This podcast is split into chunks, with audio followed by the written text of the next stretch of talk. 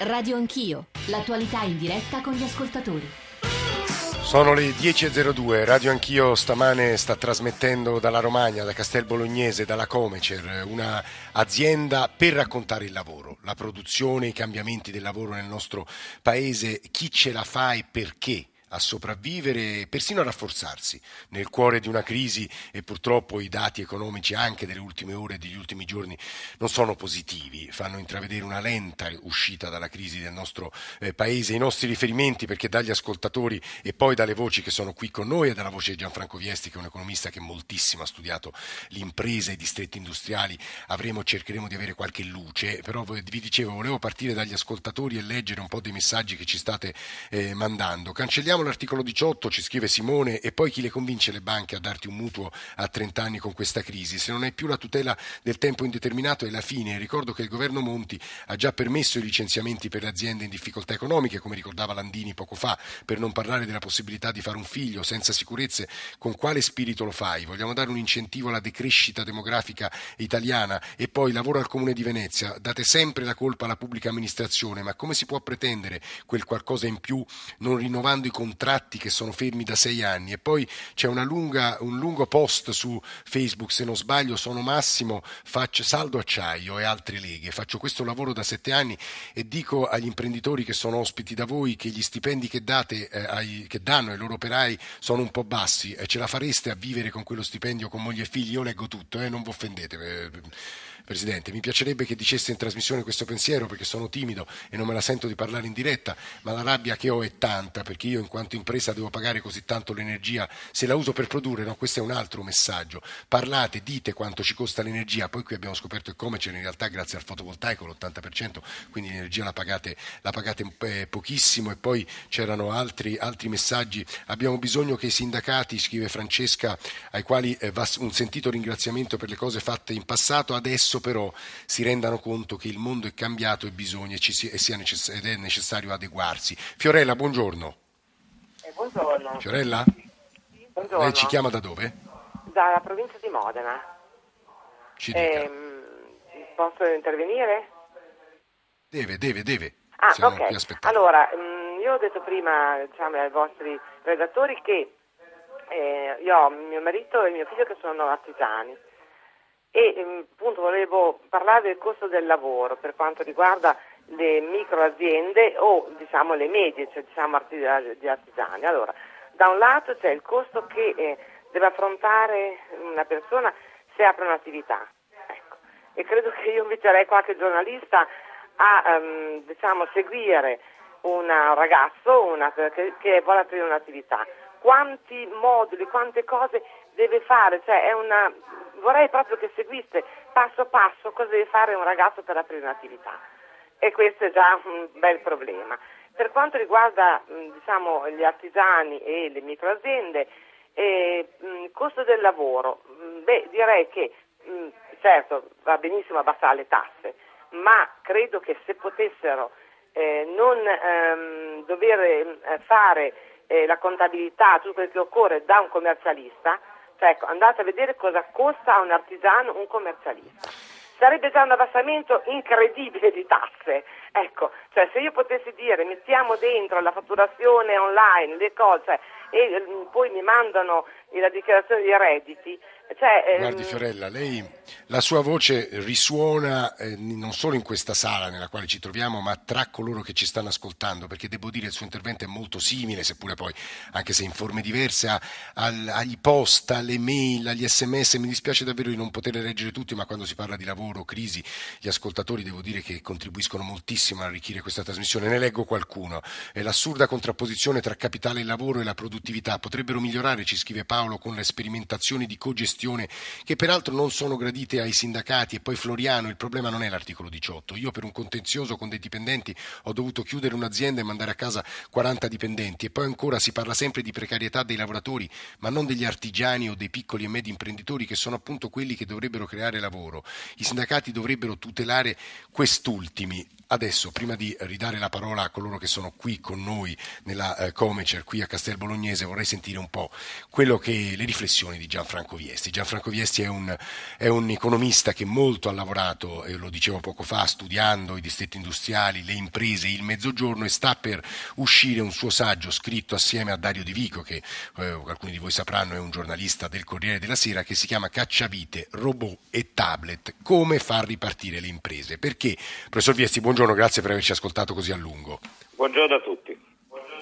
Perché io credo che la domanda di fondo che io ho provato eh, a introdurre all'inizio della trasmissione era proprio questa. Chi ce l'ha fatta e perché a sopravvivere alla crisi, professor Biesti?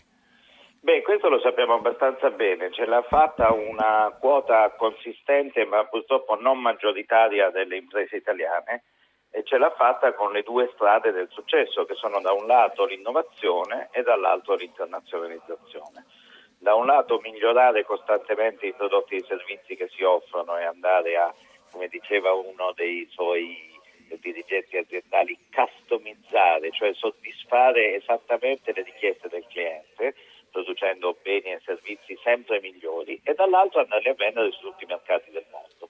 Il vero problema naturalmente non sono queste imprese, sono tutte le altre che non ce la fanno ancora quelle che hanno chiuso e ahimè le tante che non hanno ancora formalmente chiuso ma sono in grande difficoltà. Questo è il tema dell'Italia, come aumentare la percentuale delle imprese che ce la fanno. E come farlo? Ma qui ci sono due mani, e tutte e due fondamentali. La prima mano che incombe sulla nostra trasmissione è quella forse in questo momento più importante, cioè le imprese non ce la fanno perché non c'è domanda. L'Europa è presa in questa stagnazione lunghissima, per l'Italia ormai è peggio che gli anni 30, quindi è la più grande crisi dall'unità d'Italia e finché non riparte un po' la domanda eh, sarà molto difficile che molti ce la facciano perché non c'è spazio per tutti. Quindi abbiamo un grande problema europeo di gestione delle politiche economiche. Dall'altro, l'altra mano è quello dell'offerta, e cioè imprese che sappiano attrezzarsi meglio a competere sui mercati internazionali. E qui il punto fondamentale per poter arrivare a innovare e a crescere sui mercati internazionali, anche questo un po' veniva fuori dalle sue interviste prima, e cioè imprese più solide che abbiano dentro sia capitali ma soprattutto persone qualificate, un grande matrimonio tra le competenze che ci sono nelle imprese italiane, lei è in Romagna, quindi una terra favolosa da questo punto di vista, di grandissime conoscenze e capacità, far sposare queste conoscenze delle imprese con le conoscenze formali dei laureati e dei diplomati. E in questo modo quel che l'impresa già sa e quel che i nuovi lavoratori portano come conoscenza producono quel risultato magico che è la capacità Scusi, scusi Viesti, le rivolgo un'ultima domanda, poi magari resta con noi perché le testimonianze che raccogliamo qui sono credo interessanti, ma lo Stato che deve fare?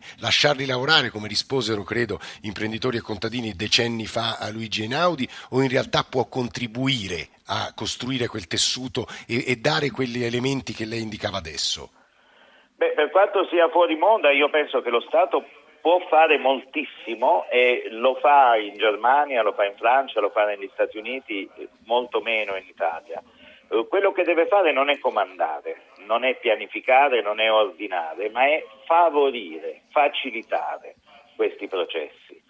Intervenendo su tutti quei temi, dall'assunzione di personale qualificato al modo con cui le imprese possono portare capitale nuovo o a ridurre il rischio dei processi innovativi, che sono i temi chiave. Eh, una politica industriale moderna, molto lontana da quella del passato, imprese pubbliche, siamo in un sì. mondo eh, completamente diverso, ma una politica molto attiva. Noi spesso guardiamo la Germania, la Germania è un paese che fa molta politica industriale e i risultati eh, si vedono col successo delle sue imprese. La politica industriale significa tante cose. Torniamo qui, torniamo a Castel Bolognese nella sede della Comecer. Innanzitutto Zanelli, fondatore e presidente della Comecer, una, un punto importante è che lei a un certo punto ha fatto un aumento di capitale facendo entrare eh, nel vostro pacchetto azionario il Fondo Italiano di Investimenti, giusto? Sì. Che significa pubblico, soldi pubblici.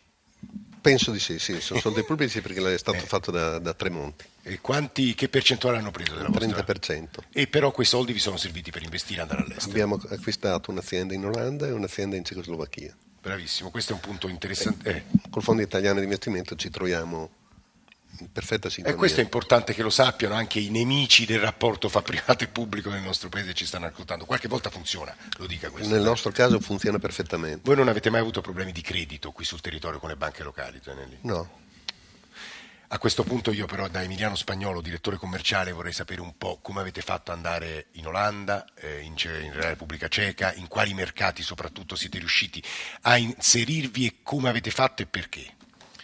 Ma, mm, l'internazionalizzazione è già cominciata da, diciamo, dal, dal 2000, abbiamo cominciato ad andare fortemente all'estero, ma più per necessità di, di, fatturato è stato per coraggio aziendale, perché io ripeto sempre, non, non ci vuole una laurea in scienze fisico-astronomiche, diciamo, per, ci vuole il coraggio. Bisogna prendere un aereo, prendere la valigetta, il venditore, andare e provare a vendere. Che quello che fa lei poi.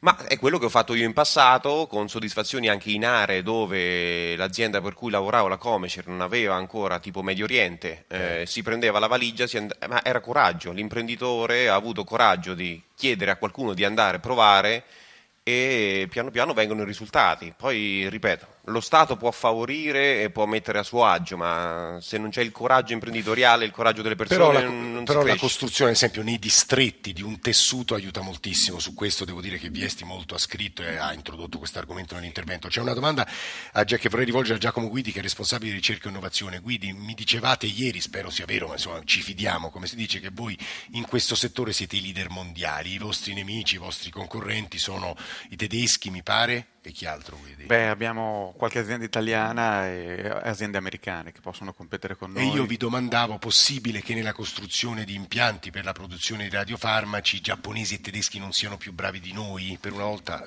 ci difendiamo noi italiani, diciamo. In, in questo caso, nell'ambito degli impianti per la produzione su larga scala di radiofarmaci, siamo veramente leader e unici e fortunatamente non hanno forse intuito in passato te- aziende tedesche che avevano una base tecnologica per poterlo fare che c'era questa possibilità. L'ha intuito la Comec, ha investito già da dieci anni su questo settore e adesso può vantare la leadership. Come si fa a conservare una leadership? Beh, investendo è il, il primo ovviamente delle, delle, delle, chiavi per poter ottenere e mantenere una leadership tecnologica. Quello che abbiamo fatto noi poi è di acquisire anche tecnologia con le nostre filiali, andando a fare acquisizioni non solo sul lato operativo, Dove?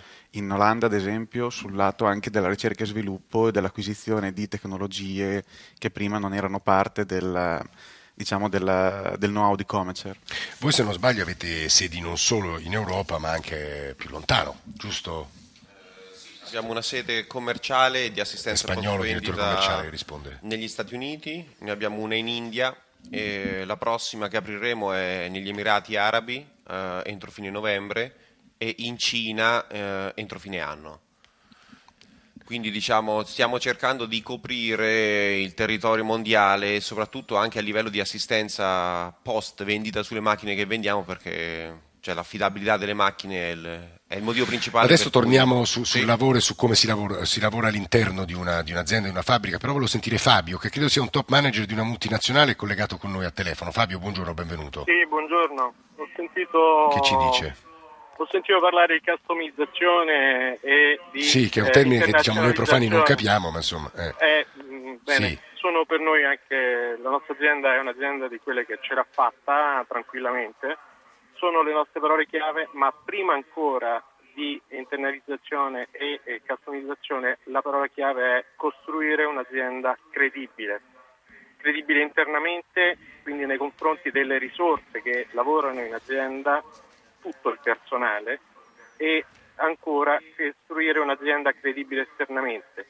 Vabbè Fabio, eh, questo eh, immagino sia una ricetta e valga per tutti. Quali sono i problemi? Forse è più interessante questo, anche per ecco, una multinazionale come la sua. I nostri problemi eh, eh, sono quelli della difficoltà di eh, lavorare in un mercato in cui il nostro settore è il settore degli appalti pubblici prevalentemente e c'è la corruzione, la corruzione è drammatica, caccia fuori le aziende serie ed oneste dà spazio solamente a chi si infila in percorso. Perché lei l'ha, l'ha sperimentato nella sua vita Noi quotidiana, lavorativa? Sperimentiamo giornalmente che le gare d'appalto sono tutte più o meno manovrate. L'altra grande difficoltà è che la normativa italiana non consente di avere certezza sull'incasso dei crediti dai clienti. La normativa civilistica, l'impostazione dei eh, giudizi civili sono tali per cui avere un credito verso un cliente che non vuole pagarsi è quasi sicuramente l'impossibilità di incassarlo perché tra tutta la trafila... Scusi Fabio, l'ultima cosa, che producete voi? Che producete, che esportate, che fate? Sistemi di visualizzazione per sale di controllo. Fabio, grazie. 335-699-2949 è stato aggiustato il sistema per mandarci i vostri sms. Volevo dire, torniamo a come è cambiato il lavoro e come si lavora e persino i vostri stipendi. Ora si diceva poco fa un ascoltatore, in realtà eh, venite pagati poco, ma insomma ora Marino Rinaldi, queste sono cose che trattate lei e i, e i dirigenti di questa azienda. Però c'è un giovanissimo lavoratore qui a questo tavolo che è Roberto Malavotti, che ha anni 27. E mi diceva poco fa, eh, Mario, mi diceva poco fa Mencarini, che è il responsabile tecnico, che lei, non dico gestisce o coordina, però 80 persone sotto di lei. Sì. Lei sì. Che, che, percorso formativo e professionale, lei che tipo di studi ha fatto? Eh, liceo scientifico tecnologico. Qui in zona? Sì, a Imola. E ha finito, immagino, a 17-18 anni e ha cominciato subito a lavorare? Sì, sono entrato subito in Comecer e, e sono poi, cresciuto qui. E poi come ha fatto all'interno di Comecer a acquisire tutte queste responsabilità? Ah, sono vabbè, partito... sarà bravo. eh, no, ho avuto la fortuna anche di lavorare con gente che, da cui ho imparato moltissimo, di avere la fiducia Lei che dell'azienda. Fa, che fa ogni giorno? E, ah, adesso coordino tutto il montaggio meccanico, seguo, seguo un po' tutti Quindi i capi tutti i commessa. di saldatura. No, eh, eh, saldatura è c'è il mio collega Rinaldi. Rinaldi, io tutto il montaggio meccanico e elettrico delle macchine. E come, qual è il rapporto con l'ufficio innovazione e ricerca? Voi sugge- domandate loro, ecco, a noi ci servirebbe questo tipo di strumento e loro si mettono a lavorare su quello strumento? Mm, No, valutiamo assieme anche come il design delle macchine, tante volte veniamo, anche, veniamo interpellati su come fare le macchine, come, anche per favorire il nostro lavoro. Loro ci chiedono come costruire le macchine, sia ricerca e sviluppo che l'ufficio tecnico, abbiamo sempre un continuo confronto su come migliorare. Loro guardano ecco, come migliorare per il cliente, però allo stesso tempo assieme a noi guardano come migliorare il prodotto anche per eh, ridurre i tempi di montaggio, per, eh, per favorire il nostro lavoro. Senta, ultima cosa per Marino Rinaldi, che è responsabile della carpenteria saldatura. Lei diceva all'inizio qui ci sono molti lavoratori extracomunitari, eh, di so, origine soprattutto marocchina e rumena. È stato difficile dal punto di vista del linguaggio, delle diversità, delle identità, lavorare tutti assieme. Ora non dipinga un idillio come sempre questa No, azienda. eh. È stato difficile, però l'azienda ha messo anche a disposizione dei corsi di italiano proprio per imparare la lingua. Perché non sapevano proprio la lingua all'inizio. Alcuni sì, alcuni no. Perché all'inizio, avendo parecchi di questi comunitari, diventava anche problematico fare della formazione a gente che non sa parlare. Perciò questi corsi sono stati Gianfranco Viesti, lei è ancora collegato con noi. Io vorrei invitarla a ricordare a chi ci sta ascoltando, ma insomma quello che ci stanno scrivendo gli ascoltatori ne sono testimonianza, che l'Italia però è piena di casi come quello che abbiamo, stiamo descrivendo, no professore? Certamente, non esiste l'impresa media. Le imprese italiane sono meravigliose, le imprese italiane non ce la fanno. Esistono tante imprese, per fortuna queste come la Comecer sono diciamo fra un sesto e un quinto di tutte quelle che ci sono, cioè quelle che vanno decisamente bene, il che va benissimo per loro e per i loro operai, tantissimi auguri di continuare così. Non va bene questa percentuale per l'Italia perché quelle che ce la fanno con grande Sono difficoltà o non ce la fanno sono di più. Questo è il grande tema, come estendere il successo a più imprese. Eh, Scusi, prendere, Viesti, però se diciamo, quando un'impresa- sta fornendo un sacco di idee interessanti agli imprenditori, il punto è eh, che molti sanno quello che c'è da fare ma non hanno le risorse eh, Esatto. o le condizioni per poterle mettere in atto. Ecco, Viesti, dobbiamo essere veramente realisti. Quando io sono un'impresa piccola, con meno di, insomma, intorno a 4-5 dipendenti, nel mezzogiorno vado a chiedere un fido, insomma, vado a chiedere dei soldi in banca, probabilmente mi viene detto no. Eh, questi della Romagna, le voci che abbiamo ascoltato stamane sono sogni rispetto alla, alla realtà del grosso del paese, Viesti, questo è il nodo. Sì, anche se il credito in questo momento non è probabilmente il principale problema, cioè i prestiti sono bassi anche perché la domanda è bassa. Il, il dato più preoccupante del nostro Paese e che gli investimenti hanno rallentato moltissimo e sono quelli che bisogna far ripartire. Da un lato ci vuole una prospettiva di domanda che non c'è e allo stato attuale non si vede all'orizzonte, dall'altro ci vogliono le strutture aziendali in grado poi di metterli a frutto. Eh, due mani, l'offerta e la domanda, lavorare contemporaneamente. Da un lato le politiche europee sulla domanda, dall'altro un po' di politica industriale per potenziare la nostra impresa. È molto difficile tutto insieme adesso in un momento senza fiducia, però da qui si riparte, da qui si riparte. Giuseppe da Reggio Emilia, altra storia, altro imprenditore, buongiorno, benvenuto. Buongiorno, guardi, io sento sempre la vostra trasmissione, sono contentissimo di sentirla. È, interessante, però mm, bisogna che ci dia un'oretta. Eh, io parlavo prima lì col vostro, quello che mi ha interpellato, e dicevo Sì. che io sono 40 anni che ho un'impresa con una socia e con due operai. Adesso la difficoltà che abbiamo in Italia sono le tasse, perché? Perché negli anni 70, 80 e 90 su 100 lire 30 andavano allo Stato e 70 andavano a noi che potevamo investire in tecnologia, in tante cose. Io vendo prodotti di saldatura da 40 anni e adesso su 100 euro ne paghiamo 70 di tasse, quindi ci hanno frenato in tutto.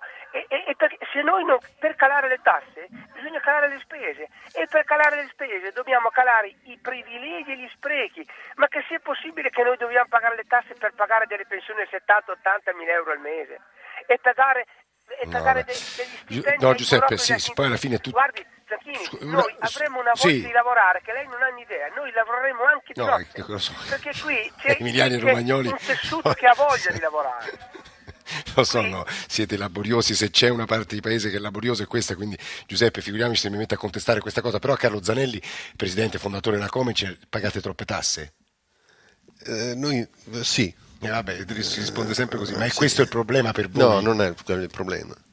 Il problema, ripeto, è la burocrazia, è lasciarci lavorare.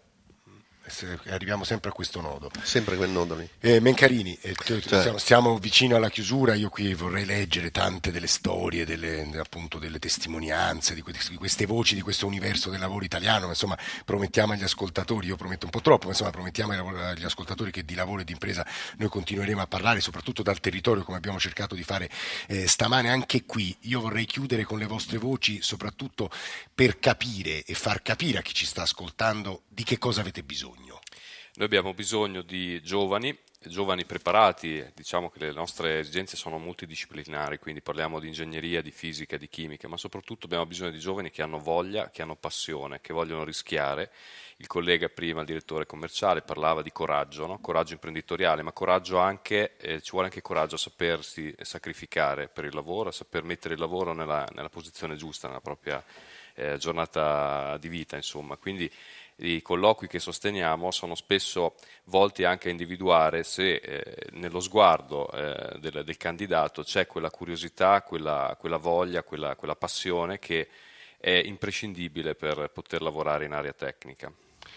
Molta malinconia in alcuni messaggi che stavo adesso leggendo dal mio, dal mio telefono su quella telefonata del, del eh, manager della multinazionale che ribadiva eh, la corruzione presente nel sistema degli appalti italiani. Ehm, Giacomo Guidi, responsabile ricerca, sviluppo e innovazione, anche qui cosa manca al sistema paese? Che cosa chiedereste voi? Noi chiediamo maggiore flessibilità a tutti gli enti pubblici che possono fare ricerca, università. Sa che domani è la notte della ricerca, quindi ora vedremo se riusciamo a occuparci. io- Sicuramente Radio 1 se ne occuperà, ma insomma c'è un problema di investimenti in ricerca Cioè, in Italia. eh, enorme. Questo sicuro, noi abbiamo molte collaborazioni con università, ospedali pubblici, per cui la difficoltà burocratica per instaurare anche solo un accordo di riservatezza, che è il punto primo di un contratto di accordo, è difficile, è lungo, ci sono mesi in cui il progetto paradossalmente poi può essere bruciato dai tempi di latenza e non invece portare una collaboratore fruttifera perché l'università ha effettivamente del valore che può Voi spendere con lavorate noi. con l'università? Sì, Con Università di? Bologna, Università di Ferrara, abbiamo diverse collaborazioni in atto, alcune che vogliono essere potenziate e questo sarà possibile solo se ovviamente anche il lato burocratico ci dà una mano, altrimenti il rischio è di non avere il tempo operativo. Immagino che lei parli con ricercatori dell'Università Certo. di Bologna e, e dica loro noi ci servirebbe questo, stiamo lavorando su questo? Sì, ci sono progetti che vengono condivisi, noi creiamo dei gruppi di R&D che sono multinazionali fra noi, l'Olanda, lo- il centro pubblico, cerchiamo di creare un team di persone, questo team di persone deve interfacciarsi frequentemente, per cui la capacità di interagire velocemente con un ospedale o con un ente pubblico per noi è fondamentale. Il rischio è di lasciarli fuori perché la Comecer non può aspettare, deve comunque avere un prodotto innovativo. Eh, Emiliano Spagnolo, per chiudere, voi vendete anche a ospedali locali, lei diceva noi Certo. esportiamo quasi tutto. Certo, il 10% è il mercato Certo, è italiano. poco. Il 10% è veramente poco. Perché vendete così poco eh, nel mercato interno? Ma eh, da un paio d'anni il mercato interno è praticamente in stallo. Non si investe più, la sanità pubblica non investe, la sanità pubblica paga in ritardo rispetto all'estero, quindi per un'azienda non è nemmeno, se deve scegliere tra internazionalizzare e localizzare, sicuramente la prima opzione è quella che, che prende di petto. Solo bisogna essere forti e il grosso dell'economia italiana non, non riesce a esportare. Viesti su questo è stato chiarissimo. Sì, bisogna essere coraggiosi e andare all'estero. È una parola però, Carlo Zanelli, bisogna conoscere le lingue, avere coraggio, avere un po' di soldi, è una cosa molto difficile per il grosso dell'economia italiana. Carlo Zanelli, per chiudere, veramente 30 secondi, fondatore della Comecer. Lei ci è riuscito, ma eh, immagino che altri suoi colleghi non ce l'abbiano fatta, in questi mesi alcuni sono falliti, diciamolo Zanelli. Sì, sì, sì, è così. Noi gliel'abbiamo fatta. Però è stata dura. Io volevo ringraziarvi anzitutto per aver raccontato questa storia che come al solito ci capita talvolta in trasmissione o abbiamo riassunto in qualche caso in modo un po' brutale togliendo voce e parole, di questo mi scuso molto, cerchiamo sempre di dare appunto spazio a più voci possibile, è un po' l'obiettivo di, di Radio Anch'io. Grazie davvero a tutti, alla Comecer, alle persone che sono intervenute, agli ascoltatori che ci hanno scritto, sentite la nostra sigla eh, di eh, chiusura. Io ringrazio Tecnici Romani, tutta la redazione romana, mancano pochi secondi alla conclusione, non riesco a, salutare e firmare tutti coloro che hanno reso possibile la messa in onda di questa trasmissione, ma qui almeno vorrei ringraziare Camilla D'Angeli, Valeria Volatile, Antonio D'Alessandri e Stefano Capogna in, in console che ci hanno permesso di andare in onda. Siccome il tema riteniamo sia di grande importanza, se volete continuate a scriverci a radioanchio chiocciolarai.it per parlare di lavoro. Eh, adesso c'è eh, GR1, poi Rai News Economia, eh, GR1 Economia e poi la radio ne parla. Noi ci risentiamo domattina un po' prima delle 9.